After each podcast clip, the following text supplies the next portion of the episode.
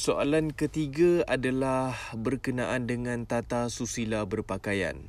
Okey, sebenarnya tata susila berpakaian ni bergantung kepada uh, penerimaan orang ramai terhadap cara kita berpakaian. Saya tidak boleh nak mengatakan sesuatu cara berpakaian itu salah sekiranya orang lain boleh terima cara berpakaian itu. Jadi, uh, pada saya to be safe, uh, saya selalu akan ikut uh, beberapa ataupun tiga faktor ni iaitu yang pertama etika berpakaian.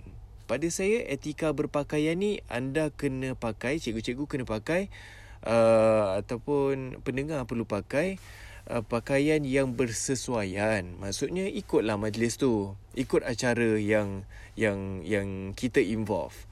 Jangan uh, acara sukan tapi kita pakai baju kemeja dan seluar slacks.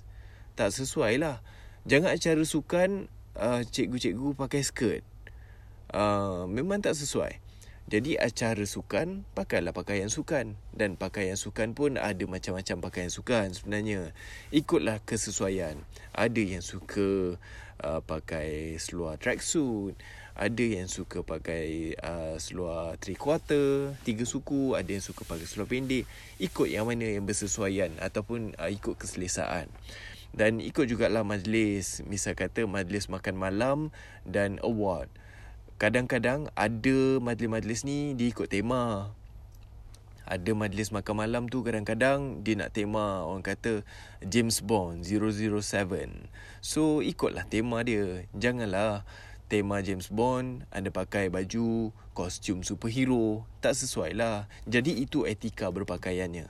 Dan setiap cara berpakaian ni sebenarnya dia dia sebenarnya lagi mudah kalau ada penggambaran ataupun gambar yang jelas. Tapi uh, ikutkan apa yang saya boleh perkatakan dekat sini untuk dari segi etika ni ikutlah kesesuaian majlis tu sendiri dan pastikan pakaian anda tu uh, apa um, tidak menjolok mata ataupun tak menyakitkan mata lah kalau nak tengok. Misal kata pergi mana-mana pun uh, ada je yang kadang-kadang kita tengok kenapalah pakai macam ni. Kan event ni berkenaan dengan sekian-sekian-sekian. Kenapa pakai macam ni? Tak sesuai.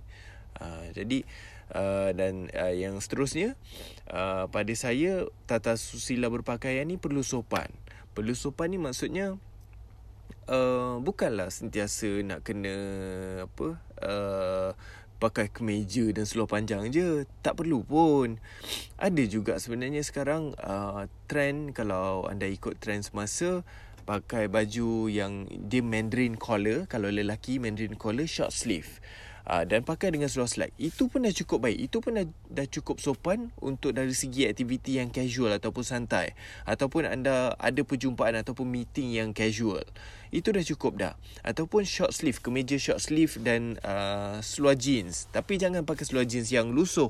Pakai seluar jeans yang uh, yang elok warnanya. Yang yang warna yang gelap, biru gelap, jeans hitam. Sebenarnya jeans hitam ni penyelamat jugalah. Untuk apa-apa acara pun banyakkan uh, pakaikan jeans hitam. Sebab jeans hitam ni dia warna yang tak nampak. Orang kata tak nampak rempit lah. Uh, kalau jeans yang lusuh-lusuh ni selalu ni nampak agak rempit sikit. Tapi sebenarnya sesuai dia kalau untuk acara minum petang ke. Untuk lepak-lepak. Uh, untuk hang out kat mana-mana. Okay. Dan seperti saya cakap tadi lah. Yang penting sedap mata memandang. Okey, bukan sedap mata kita memandang saja. Pastikan sedap mata uh, orang sekeliling kita pandang ataupun orang yang kita nak jumpa tu pandang. Okey. Dan yang ketiga, aksesori. Okey, aksesori ni sebenarnya penting, sangat penting.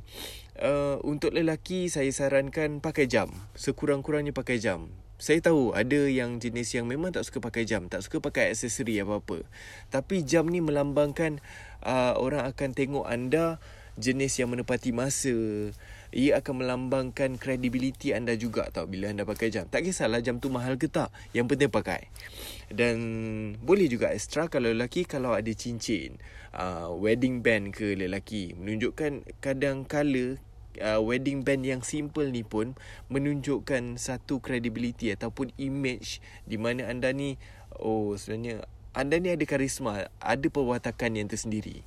Okey? Dan perempuan pula hiasan. Tolonglah cikgu-cikgu perempuan hiasan yang anda perlu pakai please minimalkan perhiasan.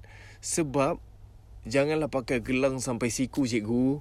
Janganlah pakai pakai rantai sampai 4 5 rantai. Tak perlu, tak perlu pun. Cukup satu hari satu rantai. Satu hari dua utas gelang. Cukup.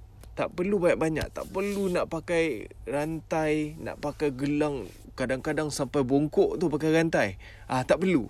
Ah gelang pun sama. Tak perlulah nanti nak selak baju sam. Oh, dia punya gelang sampai siku. Sampai nak angkat tangan pun susah lah. Ha, kan kalau nak menaip ke apa benda pun susah juga. Ha, jadi pakai hiasan yang minimal. Cukup untuk wanita saya sarankan cukup untuk pakai uh, seutas rantai dan juga uh, gelang kalau ada satu atau dua sudah cukup dan juga cincin lah. Uh, saya tahu wanita ni memang suka berhias, alatan perhiasan, uh, aksesori dia memang banyak. Tapi apalah salahnya anda bahagikan hari-hari. Isnin pakai rantai uh, pokong. Selasa pakai rantai Habib Jewel. Rabu pakai Pandora. Uh, jadi benda tu anda pakailah setiap hari. Dan banyak-banyak pun nanti simpan kena zakat juga kan.